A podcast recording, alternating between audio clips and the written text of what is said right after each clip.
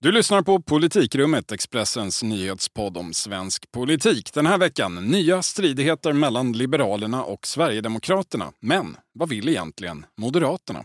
Det är en fråga som eh, allt fler ställer sig och så även vi. Häng med!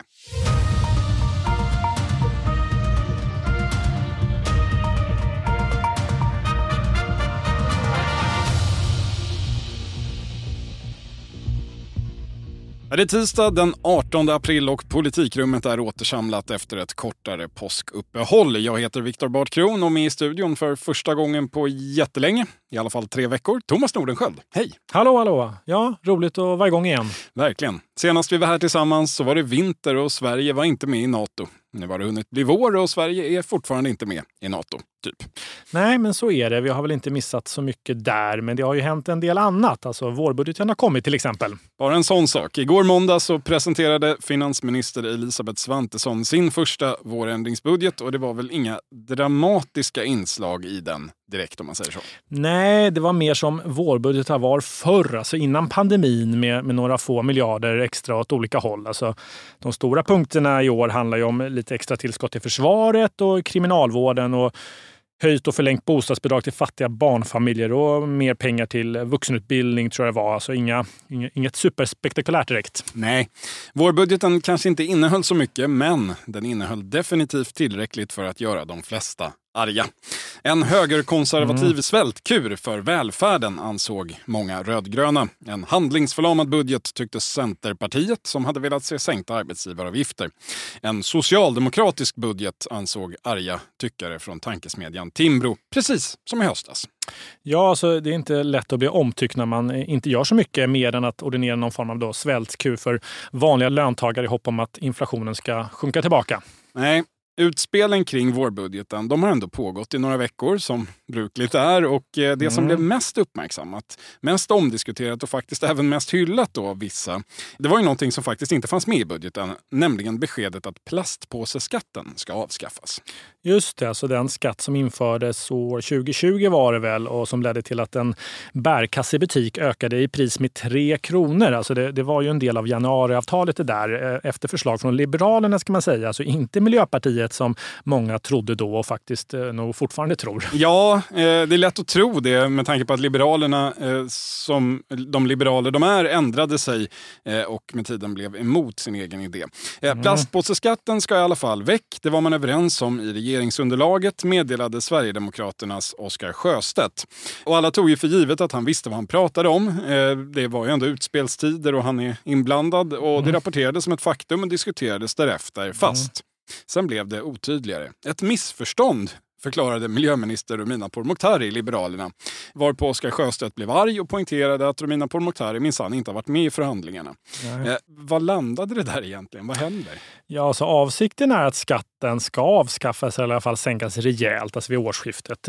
Eh, så säger i alla fall finansministern. Och eh, nu har man då remitterat den. Alltså det måste man alltid göra med skatteförändringar. Fast eh, alltså det finns en del frågetecken fortfarande. Alltså mest när det gäller olika EU-direktiv. Alltså att ta bort en skatt på plast är kanske inte helt poppis i Bryssel kan man mm. tänka. Som ju har beslutat att kraftigt minska plastanvändandet. Och, alltså det är ju en hel del pengar det handlar om också. Alltså jag blev lite förvånad när jag såg det. Det är ändå en halv halv miljard ungefär som den här plastpåseskatten drar in. Men, alltså, men, ja, men planen är att den ska bort, i alla fall ja, till största del. Mm. Vi får se exakt var det landar. Plastpåseskatten kvarstår alltså tills vidare.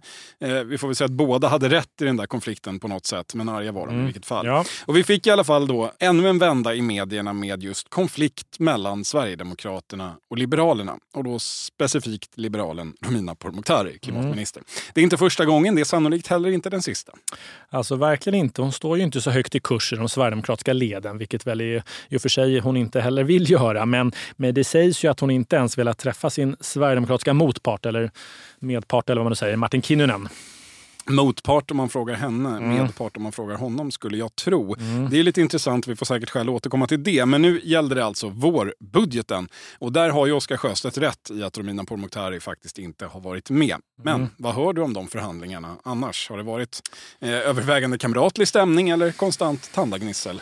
Ja, men alltså, så det jag hör är väl att förhandlingarna ändå gick relativt smidigt. Alltså, det fanns ju i och för sig då inte så mycket pengar att bråka om, eh, vilket kan ha underlättat. Alltså, Eh, och det har ju funnits en relativt eh, stor samstämmighet över saker som ändå behövde läggas in i den här eh, budgeten med det lilla utrymme som finns. Alltså, eh, men så när det gäller budgeten finns det ju heller inga frågetecken kring själva liksom samarbetsformerna som det funnits med, med en massa andra saker där man ju hela tiden bråkar om vad som ingår i samarbetet och inte. Och sen har ju liksom budgetar fördelen av att det ofta är lättare att kompromissa om. Alltså det, det är ingen ja eller nej-fråga utan man kan höja och sänka massa olika skatter tills alla är nöjda eller inte orkar bråka mer. Ja, det brukar vara så i alla fall. Inte, ja. inte, inte alltid, men det, men det kan vara. Men man slås, tycker jag, av en påtagligt god och ihållande god ton mellan då särskilt finansminister Svantesson och just Oskar Sjöstedt, Sverigedemokraternas eh, finansman. Allt verkar vara hur trevligt och smidigt som helst enligt båda dem, verkar det som. Ja, men eller hur. Alltså, eh, man ska nog också komma ihåg tror jag här att eh, Elisabeth Svantesson ju var väldigt central när tidavtalet kom till. Alltså, hon klev ju in och tog över förhandlingarna från Tobias Billström som ju annars anses ha varit på väldigt god fot med Sverigedemokraterna. Men när hon då klev in så, så det var ju då många av de här knutarna som ändå fanns kvar med Sverigedemokraterna löstes upp. Och, och, även om man då från moderat håll suckar över Oscar Sjöstedts yvighet, han är ute och, och, varnar ja, han, för olika regeringskriser och, ja, precis. Han, eh, och annat. Det var, det var något där. Att... Ja, nej, men det är olika saker hela tiden då. Så, så är ju liksom relationen mellan Sverigedemokraterna då och ja, det är han, han som företräder dem i de här frågorna och Finansdepartementet påtagligt god, precis som du säger.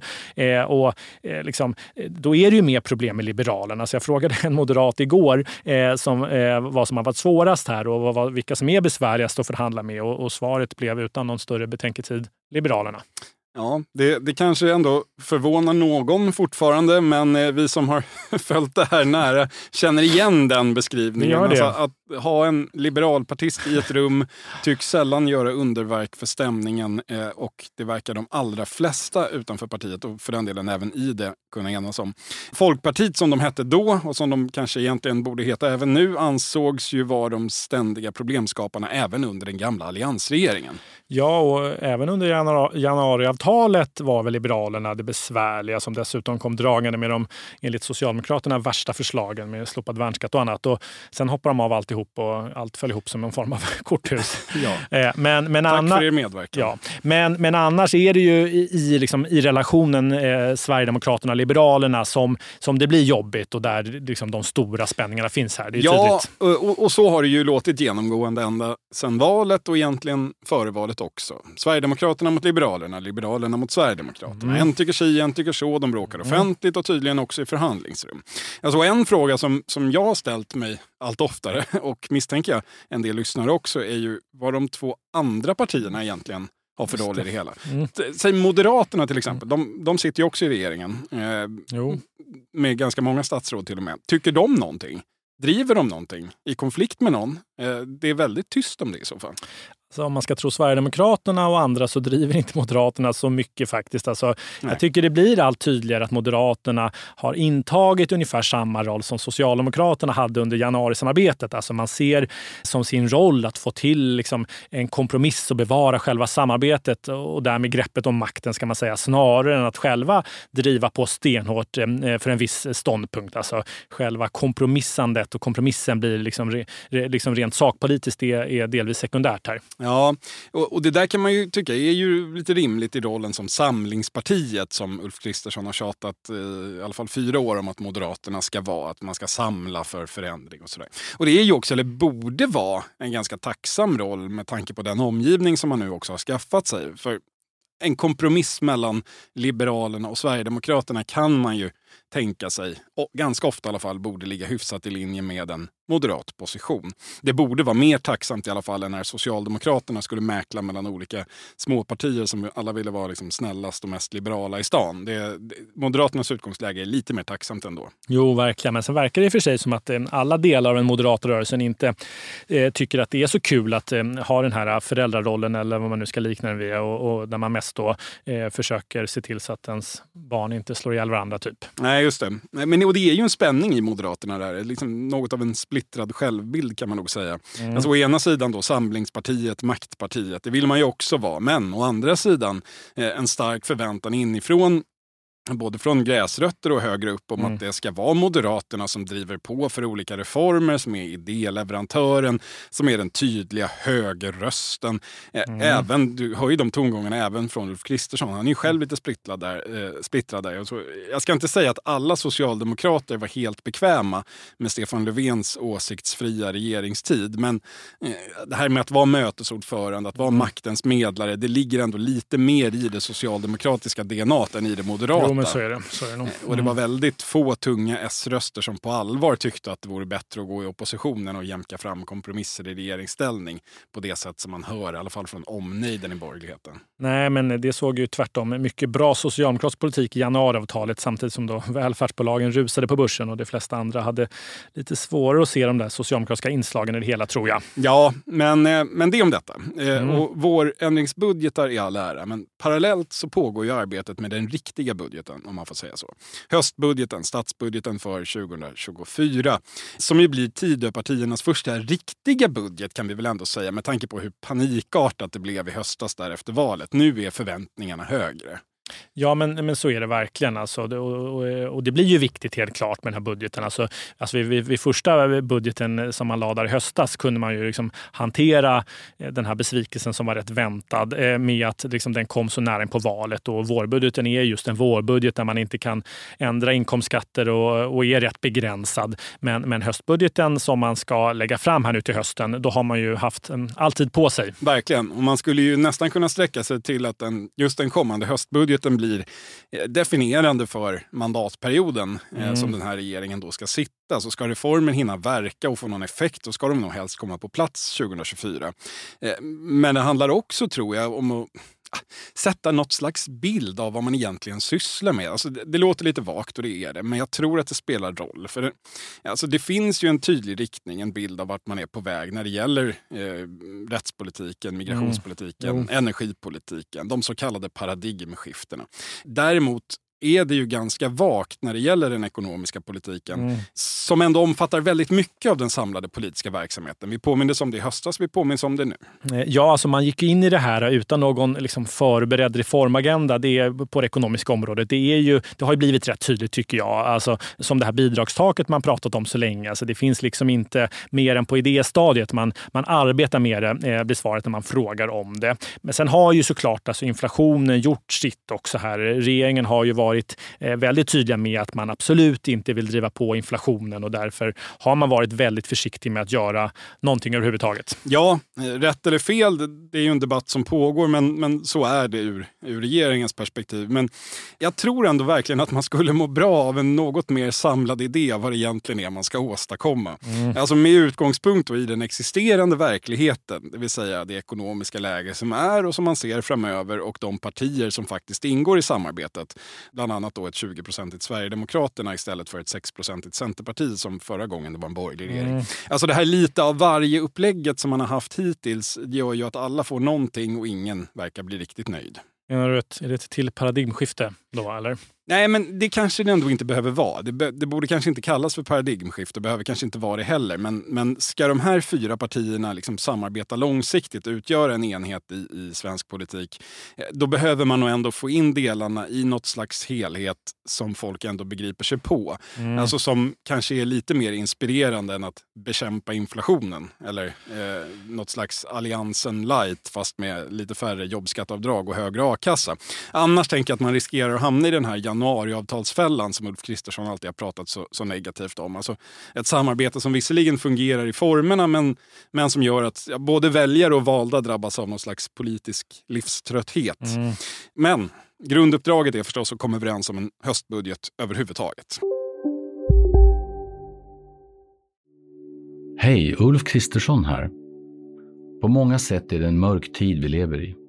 Men nu tar vi ett stort steg för att göra Sverige till en tryggare och säkrare plats. Sverige är nu medlem i Nato. En för alla, alla för en. Vi är specialister på det vi gör, precis som du. Därför försäkrar vi på Swedea bara småföretag, som ditt. För oss är små företag alltid större än stora och vår företagsförsäkring anpassar sig helt efter firmans förutsättningar. Gå in på swedea.se företag och jämför själv.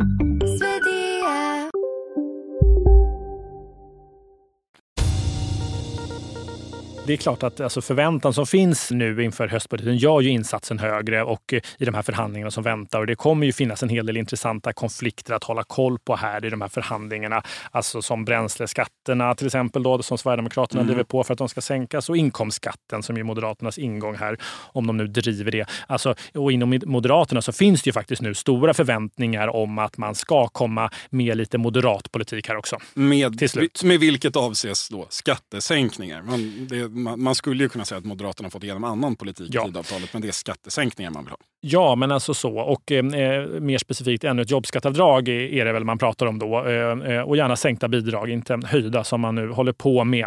Men, men, alltså, men annars är det tydligt tycker jag när man pratar runt eh, med företrädare från regeringshåll att det alla pratar om, även från SD, är ju liksom någonting som ligger utanför budgetförhandlingarna. Och det mm. handlar ju om reduktionsplikten som enligt en rätt samstämmig bild som jag får är den hittills eh, och i särklass svåraste frågan att lösa ut eh, för det här samarbetet och där insatserna är eh, höga på riktigt. Ja, eh, både politiskt och för klimatet skulle man kunna säga. Så reduktionsplikten, om någon har missat det under de ja, de bråk som har varit det senaste halvåret det är, det är alltså kravet på inblandning av biodrivmedel i bensin och diesel. Mm. Eh, lite mer då för varje år. Och det här har kritiserats eh, från många håll, både för att eh, reduktionsplikten anses vara miljömässigt tveksam och för att den gör drivmedel väldigt dyrt. Men den är, eller har i alla fall varit, helt central i planen för att få ner Sveriges fossila utsläpp när det gäller transporter. Ja, eh, och att Sverigedemokraterna vill driva ned de här, den här reduktionsplikten i inblandningen då av biodrivmedel drivmedel till, till noll eller EUs miniminivå är ju väl känt. Och det drev ju egentligen även Moderaterna och Kristdemokraterna valet. Men, men eftersom det ändå väntas leda nu till, när man då minskar den här eh, inblandningen till kraftigt ökade utsläpp, så har det väckt hård kritik bland annat från då Klimatpolitiska rådet och massa annat håll också. Och frågan har blivit liksom allmänt svårhanterlig för regeringen, det är tydligt, och, liksom, och blottlagt en ändå än så länge helt olöst konflikt skulle jag säga i det här samarbetet kring just klimatpolitiken. Ja, och det som gör situationen lite extra delikat är ju att man har ju redan enats om det här. Mm. Eh, delvis i alla fall som en del i Tidöförhandlingarna. Det, det står inte i själva Tidöavtalet men det finns tydliga skrivningar i eh, fjolårets höstbudget. Just Där det. står det då att regeringen, och jag citerar, ska föreslå att reduktionsplikten sänks till EUs lägstanivå den 1 januari 2024, vilket ska gälla under mandatperioden.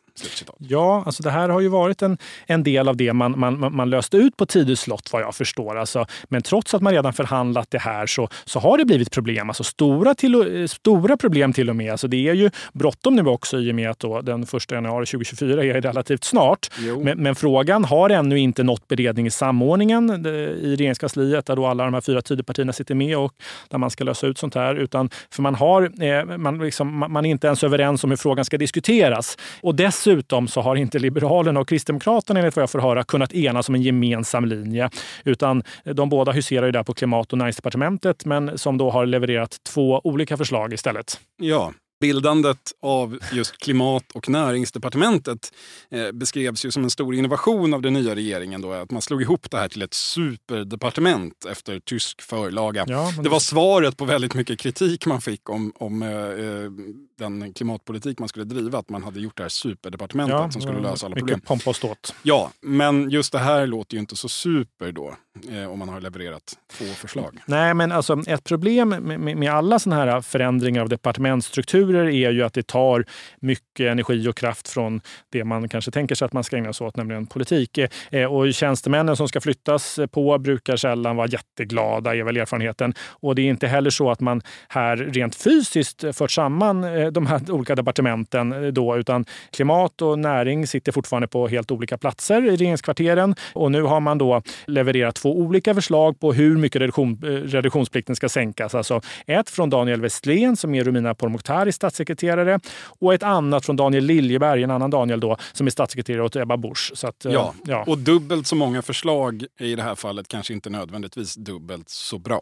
Nej, och här har då, eh, kanske inte så förvånande, har, Eh, har man då från K eh, Kristdemokraternas del av departementet, eh, så då, som också formellt äger frågan, varit beredd att sänka reduktionsplikten mer vad jag förstår än vad eh, den liberala delen av departementet varit beredda att göra. Men, men båda, eh, då, alltså både Kristdemokraterna och Liberalerna eh, ser ändå frågan om reduktionsplikten som en del av klimatpolitiken och att sänkningen av reduktionsplikten kräver kompensatoriska åtgärder som man pratar om, som samtidigt då ska leda till sänkta utsläpp på, på annat håll. Ja, det där har vi hört, men vad det ska vara eh, är ju än så länge höljt i betydande dunkel. Alltså de här kompensatoriska åtgärderna. I alla fall om det ska handla om förslag som man ens teoretiskt kan komma överens om i regeringsunderlaget. Ja, alltså, och det är ju kopplat till det här som, som frågan blir riktigt svår. För att, att Kristdemokraterna och Liberalerna, ja, men de ska nog kunna lösa ut det här, tror jag. De står egentligen inte jättelångt ifrån varandra. Men, men alltså Sverigedemokraterna köper inte själva grundpremissen för hur frågan ska beredas. De anser att man redan har förhandlat den här frågan, precis som du var inne på. Och att liksom, den var en del av Tidöförhandlingarna där man då fick ge och ta. Och då kan man inte som Liberalerna gör nu komma dragande med, med massa kompensatoriska åtgärder och kräva kräva att trängselskatter ska höjas och hastigheten på vägarna sänkas som Romina Pourmokhtari har spelat in i det här. Eh, för då tar man som Sverigedemokraterna, som en från Sverigedemokraterna jag pratade med sa, så då tar man betalt två gånger. ja, säga.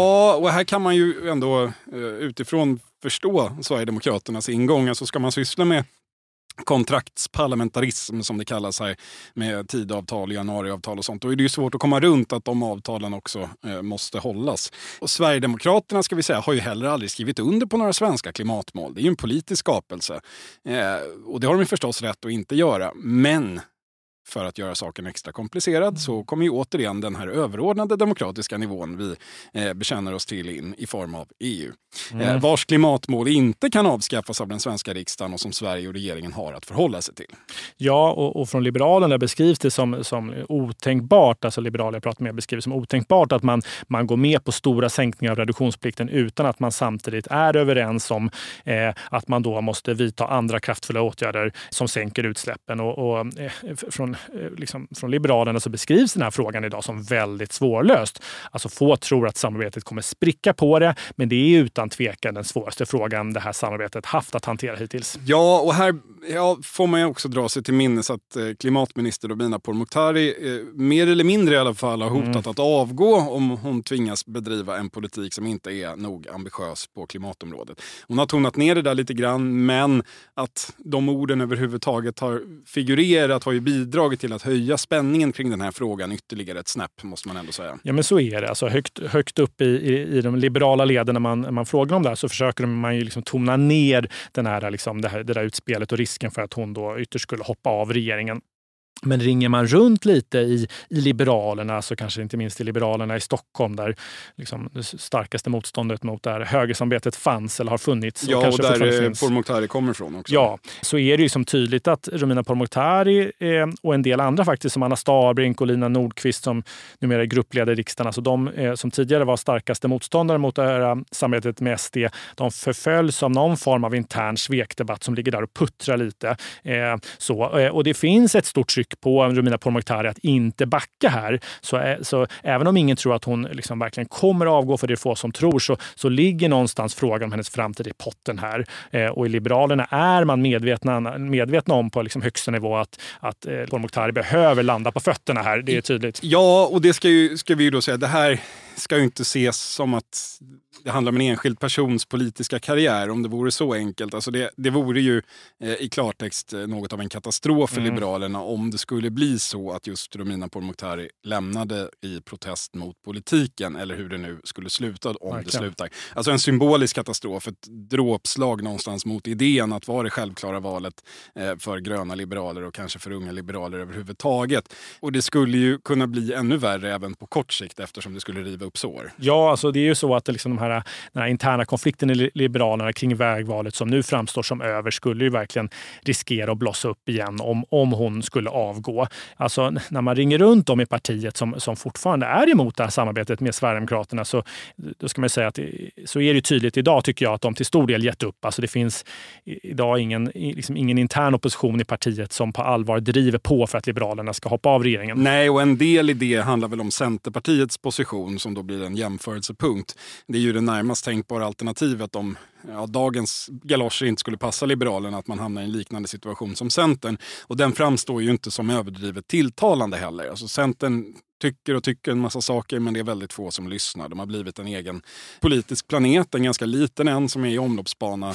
eh, ganska långt utanför Socialdemokraterna. Alltså det, mm. ja, det, det, eh, det har väl hjälpt till. Ja, nej, men det, det framstår inte som så attraktivt, eh, vilket eh, gärna påpekas från, eh, från liberalt håll. Alltså, få saker gör dem så glada som när eh, det går riktigt dåligt för Centern också och att man där fått sällskap vid spärren av en hel drös andra partier är det ju nu. Det muntrar verkligen upp, det är tydligt. Eh, men, men, men det är klart att, alltså, eh, att eh, skulle Romina Pourmokhtari avgå så skulle det, skulle liksom det kunna sätta saker i rullning. Så det får liksom inte ske här. Det är tydligt tycker jag, när man pratar runt och, och kommer nog därför inte ske heller tror jag. Alltså, men insatsen är helt klart väldigt hög för partiet.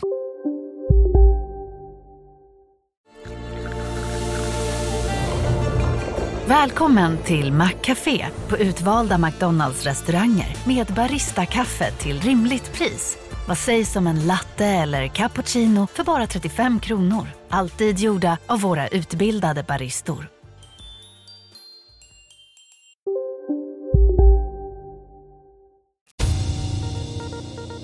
Frågan då, till dig som expert, på att säga.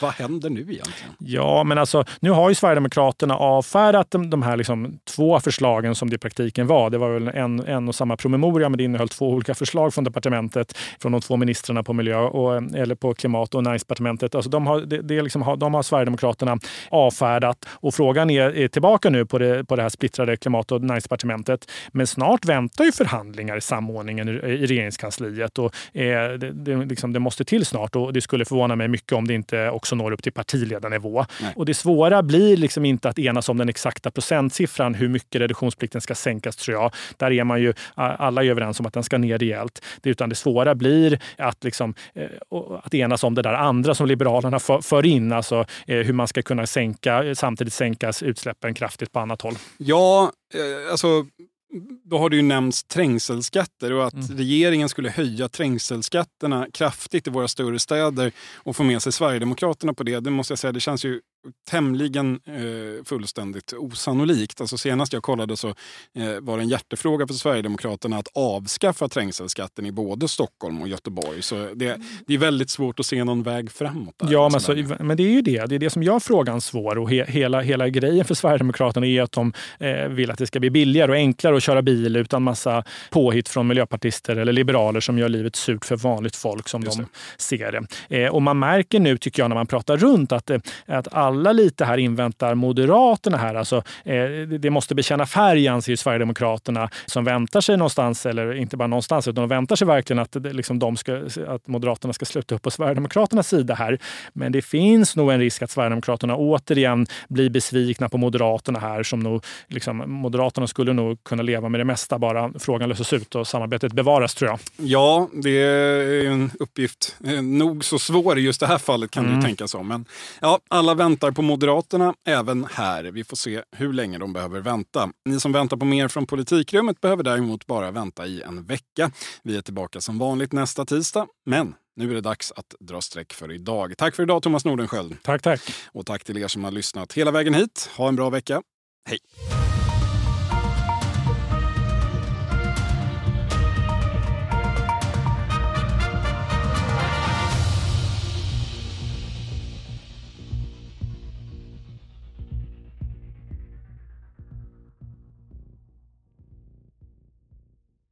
Du har lyssnat på en podcast från Expressen. Ansvarig utgivare Klas Granström